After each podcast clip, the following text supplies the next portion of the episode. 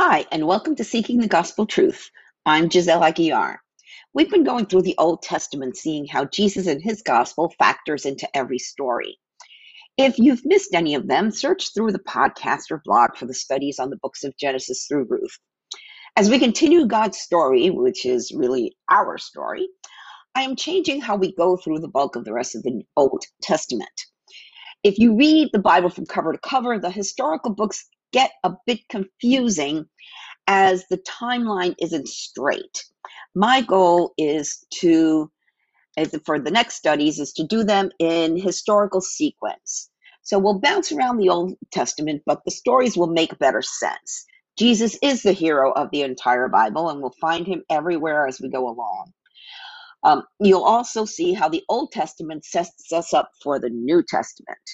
And I've covered most of the New Testament, and you can find those studies along with podcast playlists on my blog. I pray that as you hear this message, it will inspire you to study the Bible daily for yourself. Seek the truth. I pray that God opens your heart and eyes and mind to understand what His Spirit is trying to tell you. And as you become rooted in the Word, you'll also be rooted in hope, joy, and peace. Let's dig in.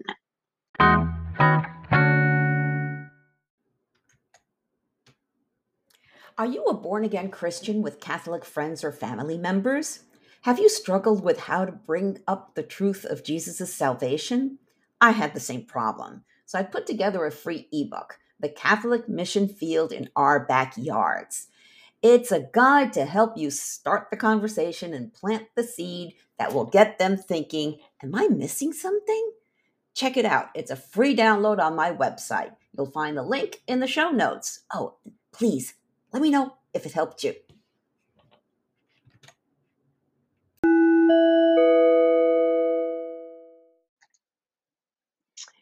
Jeremiah 20 to 21 How to stand with God even under intense persecution. American Christians really don't know what intense Christian persecution is. We have it so easy. Sure, there are some government officials who try to shut down churches Additionally, there are powerful entities who would love to shut us up. Nevertheless, we keep on keeping on with the missions God placed upon us. Visit persecution.com, which is the voice of the martyrs or VOM, or persecution.org, which is the International Christian Concern or ICC, and you'll be educated on what Christian persecution is like around the world. And you can watch the video from ICC at the bottom of my blog. Click on over my blog, and it highlights the top persecutors in the world, and you'll be surprised. In today's chapters, Jeremiah is facing opposition from officials in Jerusalem. Though it was God's inevitable judgment that was coming, Jeremiah, as the messenger, was attacked. Yet he stands firm with God. As Christians, no matter where we live, we at some point or another will be called to stand firm on our faith. Can you do it? Let's dig in. Jeremiah 20. Jeremiah and Pashur. Now, Pashur, son of Immer, or Immer, the priest in charge of the temple of the Lord, heard what Jeremiah was prophesying. So he arrested Jeremiah the prophet and had him whipped and put in stocks at the Benjamin gate of the Lord's temple. The next day, when Pashur finally released him, Jeremiah said, Pashur, the Lord has changed your name. From now on, you will be called the man who lives in terror. For this is what the Lord says I will send terror upon you and all your friends, and you will watch as they are slaughtered by the swords of the enemy.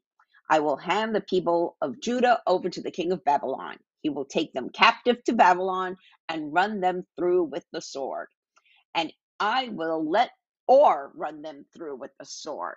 Okay, so they're either going to get taken away captive, or if they stay around, they'll be killed. And I will let your enemies plunder Jerusalem.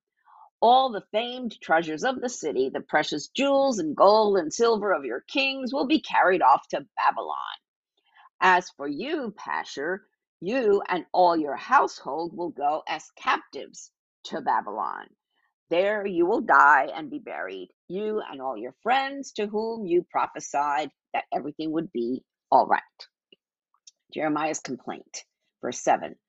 O Lord, You misled me, and I allowed myself to be misled.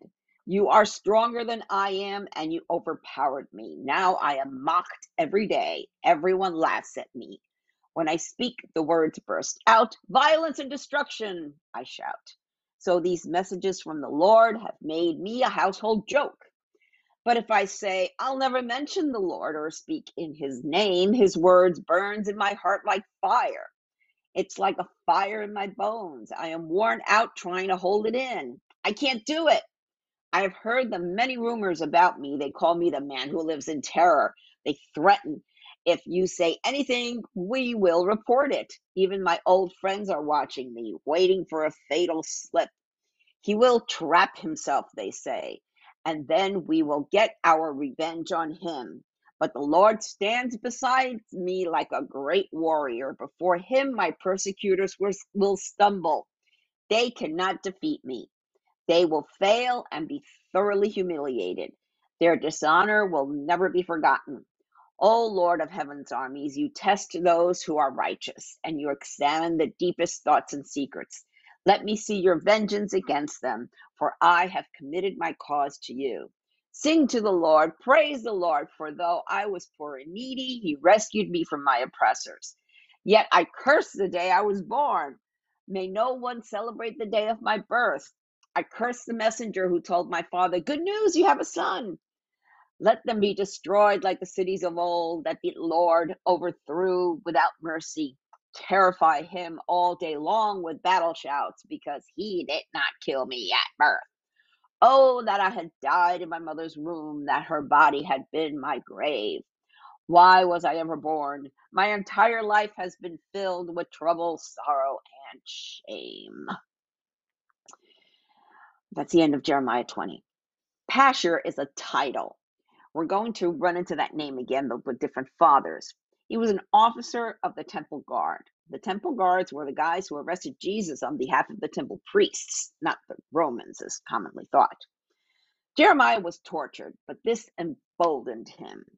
As I read or hear stories of persecuted Christians around the world from VOM or ICC, I am amazed at the boldness of these Christian brothers and sisters to keep preaching the good news of Jesus' salvation no matter what.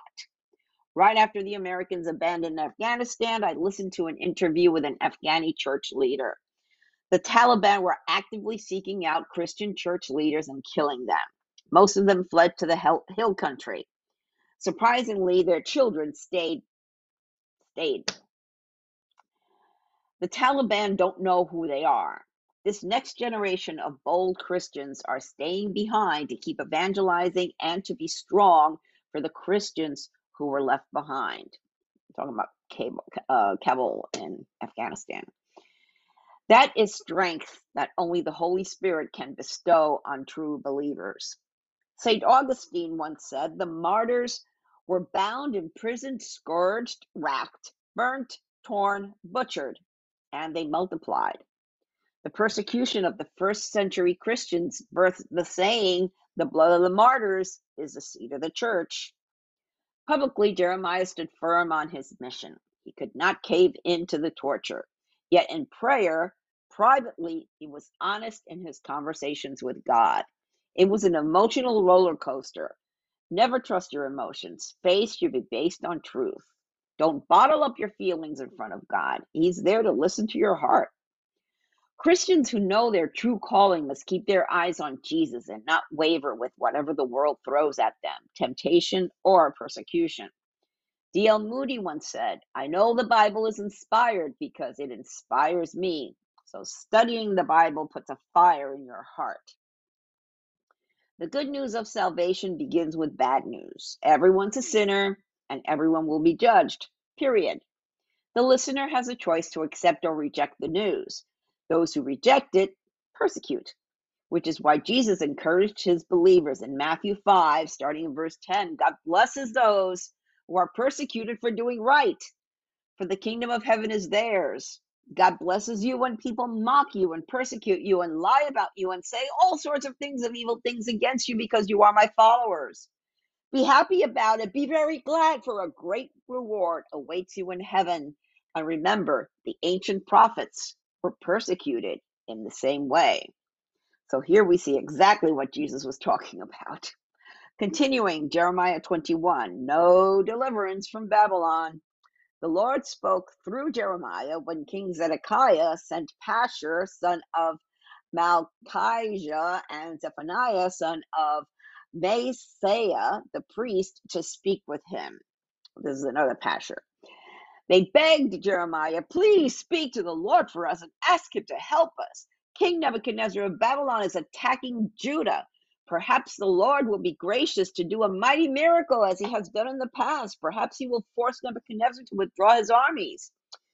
Jeremiah replied, Go back to King Zedekiah and tell him this is what the Lord, the God of Israel, says. I will make your weapons useless against the king of Babylon and the Babylonians who are outside your walls attacking you. In fact, I will bring your enemies right into the heart of this city. I myself would fight against you with a strong hand and a powerful arm, for I am very angry. You have made me furious. I will send a terrible plague upon the city, and both people and animals will die. And after that, after all that, says the Lord, I will hand over King Zedekiah, his staff, and everyone else in the city who survives the disease, war, and famine. I will hand them over to King Nebuchadnezzar of Babylon and to their other enemies. He will slaughter them and show them no mercy, pity, or compassion. Tell all the people this is what the Lord says take your choice of life or death. Everyone who stays in Jerusalem will die from war, famine, or disease, but those who go out and surrender to the Babylonians will live. Their reward will be life. For I have decided to bring disaster and not good upon this city, says the Lord. It will be handed over to the king of Babylon, and he will reduce it to ashes. Judgment on Judah's kings. Verse 11 Say to the royal family of Judah, listen to this message from the Lord. This is what the Lord says to the dynasty of David Give justice each morning to the people you judge. Help those who have been robbed, rescue them from their oppressors. Otherwise, my anger will burn like an unquenchable fire. Unquenchable, unquenchable fire. Because of all your sins, I will personally fight against the people in Jerusalem, that mighty fortress, the people who boast, no one can touch us here, no one can break in there and here. And I myself will punish you for your sinfulness, says the Lord. I will light a fire in your forests that will burn up everything around you. That's the end of Jeremiah 21. That last line kind of makes you think is California being judged by God? All the other places that have wildfires burning around them. Anyway, continuing my my uh, comments here. First, it's important to note that Jeremiah's book is not in strict chronological order. And I embedded a chart at the bottom of my blog so you can see the order of the reigns of Judah's kings. Zedekiah was the last king. The end of Judah and Jerusalem was very near. Zedekiah was, was trying one last ditch effort. Too little, too late. He asked if God was on their side. Unfortunately, it's the other way around. Was Zedekiah on God's side? Answer to that, no, obviously. The message here was that it was better for them to surrender and go with the Babylonians than to stay and fight. They were to defect with the enemy. Obedience to God was to commit national treason. Which brings on the question are you on God's side how strong is your faith? Well, if you're not sure if you're saved or not, if you truly want to be born again and have the assurance of salvation, receive the Holy Spirit and get a one way, non-stop ticket to heaven after you die, or that you won't be left behind at the rapture, what you have to do is invite Jesus into your heart and receive the gift of grace and confident hope of eternal life. You don't know what to say, you don't know what to do. There's a prayer in the show notes, or you can click on over to my blog and click where it says how to invite Jesus into your heart. And again, at the bottom of today's blog, there's a video um, of the president of, of uh, International Christian Concern with the top Christian persecutors of the year award, which isn't a good thing actually, but you'll be surprised at who comes up.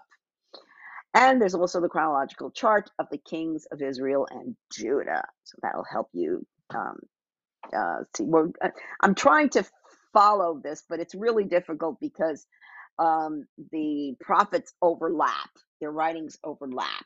So um, um, you'll see you'll see how we're how we're going with this. So after Jeremiah comes um, Ezekiel, then Daniel, um, uh, which are which are all prophets. Daniel will get into more details of what it was like to be in exile in Babylon, um, as does Esther.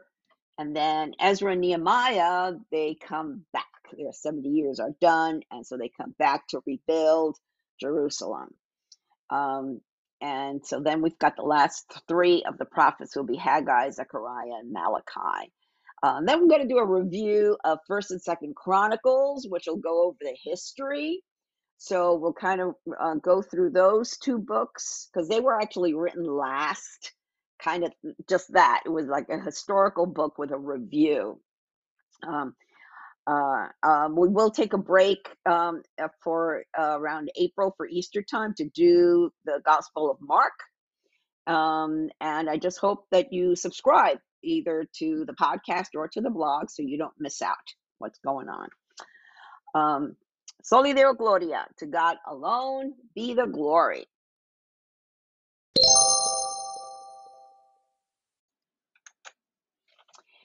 If you're a born again believer helping a Catholic friend or family member start reading the Bible, it's a great idea to give them one. But which version or translation would be a good one for them?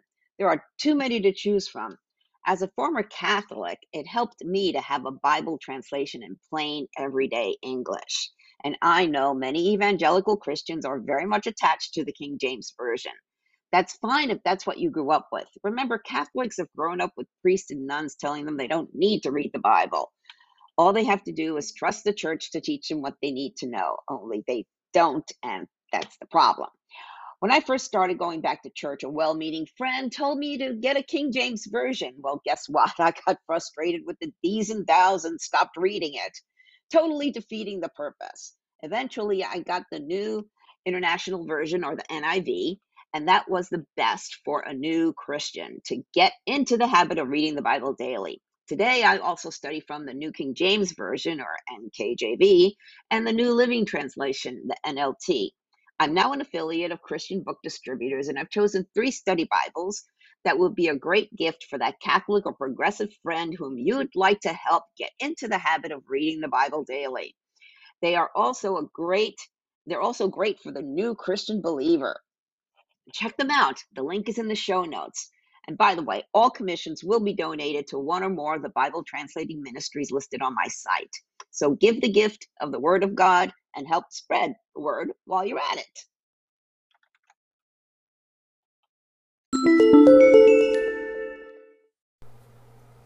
Thank you for listening to this episode. I pray that the Holy Spirit, the author of Scripture, touched your heart to reveal the gospel truth that our hope of salvation is through Jesus Christ alone.